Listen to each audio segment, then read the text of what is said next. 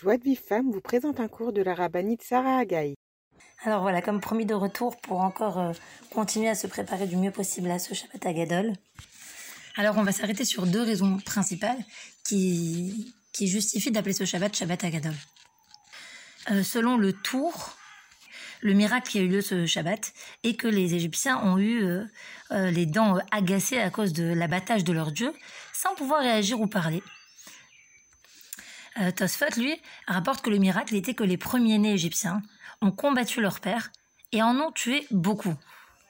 Alors euh, là-dessus, sur le tour et les Tosfot, le Maharsha commence, commente que hum, les premiers-nés non juifs se sont rassemblés auprès des Béné Israël et leur ont demandé la raison d'un tel comportement. Pourquoi est-ce qu'ils prenaient les agneaux? Pourquoi est-ce qu'ils prenaient leur divinité? Qu'est-ce qu'ils allaient en faire? Et le Maharsha s'étonne pourquoi seuls les premiers-nés se sont rassemblés pour demander au Bné Israël la raison de leur prise de l'agneau pascal? Euh, quand ils ont demandé au Bné Israël ce qu'ils allaient faire avec l'agneau, les Bné Israël ils leur ont répondu c'est un sacrifice pascal pour Hachem qui va tuer les premiers-nés égyptiens. Donc c'est à ce moment-là, euh, en guise de réponse, qu'ils leur ont dit, qu'ils leur ont dévoilé que les premiers-nés égyptiens euh, allaient être tués. Mais comment expliquer que ce sont les premiers-nés égyptiens qui sont venus poser cette question au Israël, puisqu'ils ne le savaient pas encore? Le Maharsha explique que c'est connu que le signe zodiacal du mois de Nissan, c'est le bélier. C'est le premier signe de tous les signes zodiacaux. Et les Égyptiens adoraient le bélier, ils pensaient que c'était leur dieu. Et ils faisaient très attention à la façon de vénérer euh, ce bélier ou cet agneau euh, ici-bas. C'est bien pour ça qu'ils ont choisi les Égyptiens comme prêtres. leurs prêtres à eux, c'était les premiers-nés pour servir le bélier, en pensant que, étant premiers-nés, ceux-ci étaient aptes à servir le premier-né des signes zodiacaux, le bélier. Et quand les béné Israël ont pris l'agneau, le dieu des Égyptiens, pour l'offrir comme sacrifice pascal à Hachem, seuls les premiers-nés se rassemblèrent, car ils étaient les prêtres servant cet animal, et ils ont demandé à Israël pourquoi ils prenaient leur dieu. Et quand les Bnei Israël leur ont répondu, ils n'ont pas pu s'exprimer à cause de la peur. Alors ils ont été chez leur père pour demander qu'on libère Israël pour que les premiers-nés ne meurent pas. Mais évidemment, les, les papas ont refusé. Et c'est à ce moment-là que les premiers-nés égyptiens ont tué leur père. Alors on sait que Hachem ne réalise aucun miracle vainement.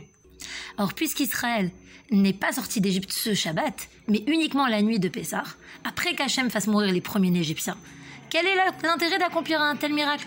Celui qui a vu les premiers-nés tuer leur père le Shabbat d'avant Pessah? Et vraiment, la question se pose. Pourquoi appeler ce Shabbat avant Pessah? Shabbat Hagadol, le grand Shabbat. Il aurait été possible de l'appeler Shabbat Hanes, ou alors, à cause du miracle qui a eu lieu, ou alors le Shabbat Abechorim, le Shabbat des premiers-nés, puisque c'est ce jour-là qu'ils ont tué tous leurs pères.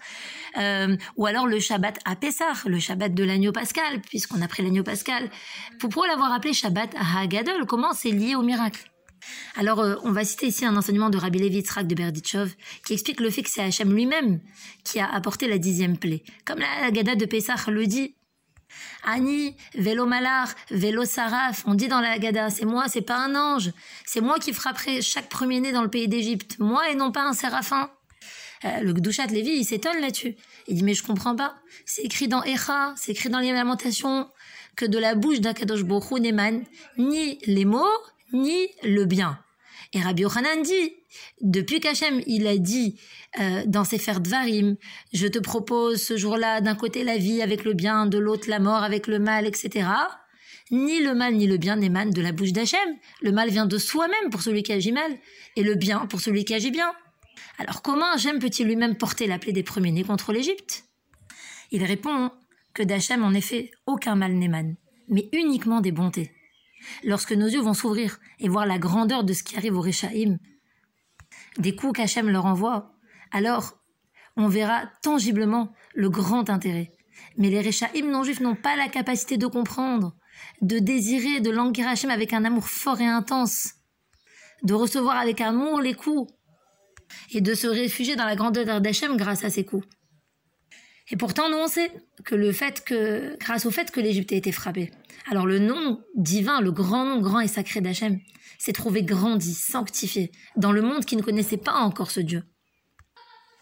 En fait, cela constituait une grande bonté pour les Égyptiens, que d'être les instruments des miracles divins. Grâce à eux, le grand nom divin a été sanctifié, et le peuple a craint Hachem. Franchement, c'est assez étonnant. En quoi les premiers-nés égyptiens, qui étaient des prêtres idolâtres, ont mérité cette grande bonté, consistant à être les instruments par lesquels le nom divin fut sanctifié? À tel point qu'Hachem lui-même frappa tout premier-né égyptien, sans passer par un émissaire. Moshe leur a dit, Vayomer Aleem, Mishrou, ou Krou Lachem, Tsan le Mishpechotrem, Veshachatu Apasach. Ce qui veut dire, retirez et prenez chacun du menu bétail pour vos familles, et égorgez l'agneau pascal. Rachi explique au nom de la Mechilta que comme ils avaient sombré dans l'idolâtrie, dans la Vodazara, Moshe leur a dit retirez et prenez pour vous. C'est-à-dire retirez vos mains des, des idoles et prenez l'agneau de la misva. Ici, on a la preuve définitive qu'Israël était profondément immergé dans l'idolâtrie égyptienne du bélier. Et il est évident que ce, que ce sont les premiers-nés, les prêtres de cette divinité, qui ont influencé négativement Israël, jusqu'à ce que notre peuple s'enfonce lui aussi dans l'impureté d'idolâtrie du signe zodiacal du bélier. Et là, en prenant les agneaux, Israël a démontré qu'il retire ses mains et sa conviction de la divinité du signe du bélier. Il déclare sa foi absolue, que le bélier ne possède aucun pouvoir, mais que lui aussi, comme tous les autres signes du zodiaque, il dépend d'Hachem, le Dieu d'Israël, le créateur de l'univers, qui contrôle tous les corps célestes et les constellations.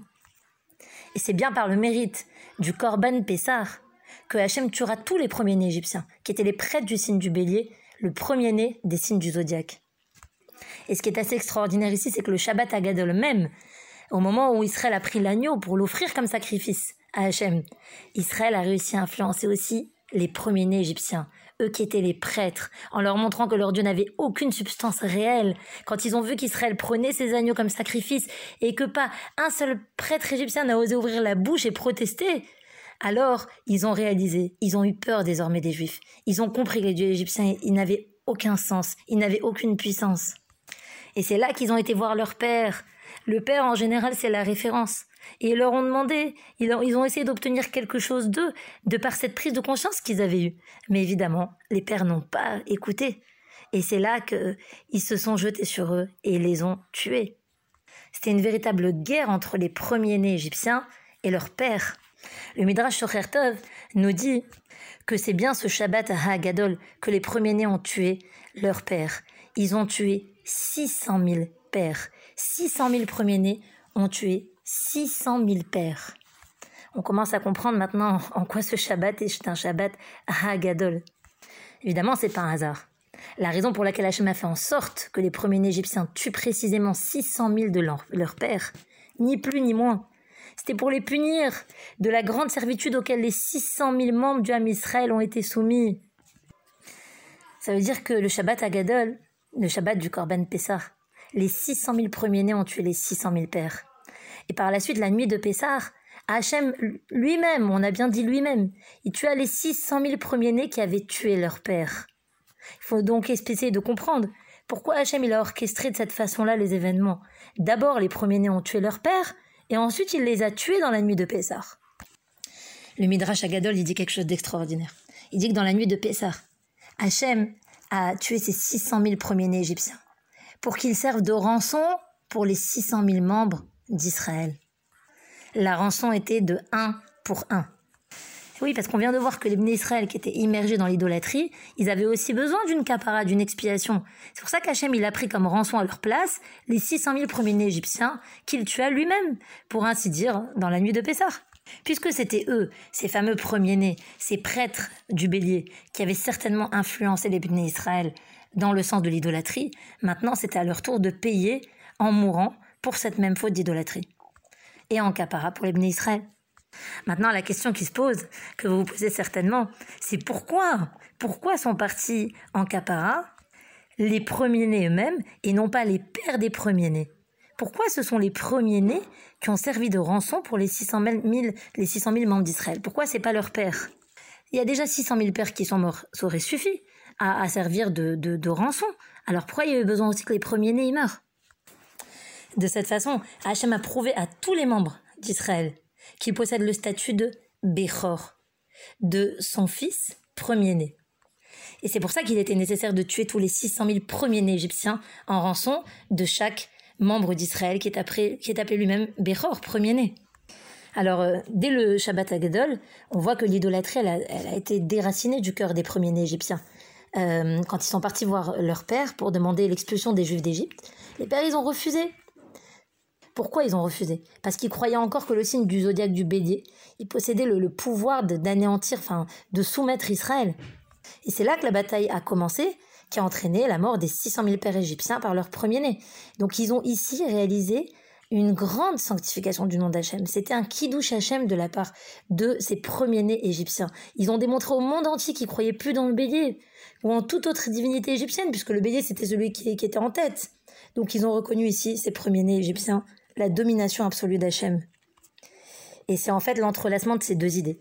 La négation par les premiers-nés prêtres des divinités qu'ils avaient servi toute leur vie, et le meurtre de leurs 600 000 pères à cause de leur refus, c'est ça qui a prédisposé ces 600 000 premiers-nés au grand chesed qui a été, qui sont devenus les instruments par lesquels le nom d'Hachem, il devait euh, sanctifier, il devait être sanctifié par leur mort à eux. Ces premiers-nés égyptiens-là, ils ont mérité d'être frappés par Hachem lui-même dans la nuit de Pessah, pendant la, plaie des premiers-nés. En conséquence, Israël a quitté l'Égypte au, moyen d'une incroyable démonstration de, de Kiddush Hachem. On peut maintenant donner une très belle explication pour le choix de l'appellation par nos sages de ce Shabbat, Shabbat Hagadol. Euh, Hachem possède plusieurs attributs. On l'appelle Gadol, Gibor, Nora. Grand, puissant et redoutable.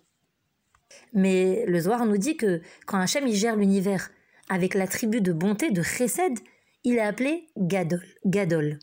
Et c'est la raison pour laquelle on a appelé ce Shabbat Ha-Gadol parce que les premiers-nés égyptiens sont devenus ici les instruments auxquels Hachem a prodigué son précède en envoyant sur lui-même la plaie des premiers-nés la nuit de Pessah, par laquelle son nom sera sanctifié. C'est ça la signification de Shabbat Ha-Gadol. Hachem a ici accompli un acte de chesed avec les premiers-nés égyptiens. Il les a préparés à être les instruments par, lesquels le nom divin devait être sanctifié la nuit de Pessah. Et pour terminer, remarquez que les initiales de ce Shabbat, Shabbat Ha-Gadol, Shin et He, ça donne C, l'agneau. Et quand vous prenez les dernières lettres de ces deux mots, Shabbat Tav Ha-Gadol Lamed, ça donne Tal. Tal, c'est Gematria 430. On voit qu'à partir de ce Shabbat Hagadol, les 430 années qui étaient prévues d'esclavage pour Ham Israël se sont achevées, se sont terminées. Même si on sait très bien qu'on a été esclave que 210 ans, mais les textes disent qu'il était prévu 430 ans. Et en réalité, dans ces 210 ans, on a été esclave véritablement que 86 ans. 86 qui est la valeur numérique de Elohim. Elohim qui est le nom de Dieu qui exprime la Midat Adin, la rigueur, qui est aussi, comme on le verra, Bezrat Hashem, à partir de la semaine prochaine, comme je vous ai promis les shiurim sur les différentes étapes du Seder, on verra que pour les Arba Kosot, les quatre verres qu'on va boire le soir du Seder, le mot kos aussi est équivalent à 86. Euh, le Revit, qui est la quantité qu'on doit boire, est aussi équivalent à 86 millilitres ou 8,6 centilitres. On retrouve encore ce, même nombre-là. 86, c'est le din. En réalité, euh, on a été réellement esclave que 86 années. 86 années à compter de la naissance de Myriam. C'est la raison pour laquelle son père Amram l'a prénommée Myriam. Euh, qui signifie mar, amer, vaimareru. Ils nous ont rendu la vie amère par des travaux pénibles. Myriam, dont c'est d'ailleurs l'Aïloula, ce soir le 10 Nissan, et c'est donc à partir de sa naissance qu'a commencé réellement l'esclavage égyptien.